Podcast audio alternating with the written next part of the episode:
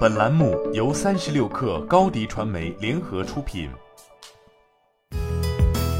本文来自微信公众号“体育大生意”，作者谭立文。企鹅电竞终究成为了腾讯的弃子。二零二二年六月七号二十三时五十九分，腾讯旗下游戏直播平台企鹅电竞彻底停止运营，将逐渐在大家的视野中消失。其实，企鹅电竞关闭运营早已盖棺定论。在四月七号，企鹅电竞发布退市公告，由于业务发展策略的变更，企鹅电竞相关产品，包括企鹅电竞以及企鹅电竞直播助手，将于二零二二年六月七号终止运营，并于即日起停止新用户注册、新主播及新工会入驻，关闭充值。这两个月的缓期，也许只是让企鹅电竞与大家更好的道别。在企鹅电竞正式道别后，以虎牙和斗鱼为首的游戏直播平台再次站在了十字路口。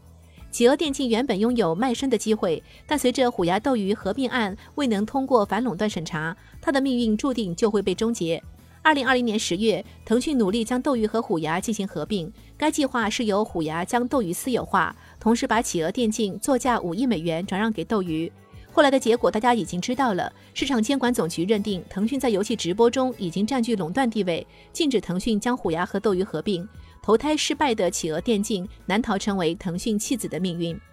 体育大生意认为，腾讯主动放弃企鹅电竞未必是件坏事。首先，尽管企鹅电竞停运了，但这丝毫并不影响腾讯在游戏直播行业的地位。虎牙和斗鱼依然是腾讯手中的两大王牌。其次，对腾讯而言，在国内游戏直播市场增长见顶的情况下，能够及时止损。五月十八号被誉为腾讯史上最惨的一份财报显示，腾讯在二零二二年第一季度增长陷入停滞，盈利能力还下降一半。在财报发出后，马化腾直言实施了成本控制措施，并调整了部分非核心业务，有助腾讯在未来实现更优化的成本结构。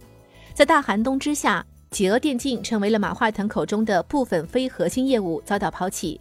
企鹅关闭后，虎牙和斗鱼就真正成为游戏直播行业的两大巨头。虎牙和斗鱼也在不断的探索着新的多元化内容，为企业增长寻找新的动能。需要指出的是，尽管观众数量仍在增长，但虎牙和斗鱼面对前有哔哩哔哩、后有快手和抖音等短视频平台的夹击，危机感依然强烈。不可否认的是，企鹅电竞的关闭对于游戏直播行业是一个不折不扣的打击。但与此同时，企鹅电竞的观众和主播也将被释放，意味着游戏直播领域也将空出来一部分市场，转嫁到其他平台当中。可以预见的是，随着短视频平台在游戏直播领域的崛起，垂直类游戏直播平台与短视频平台将会迎来一场不可避免的斗争，去争夺观众的关注。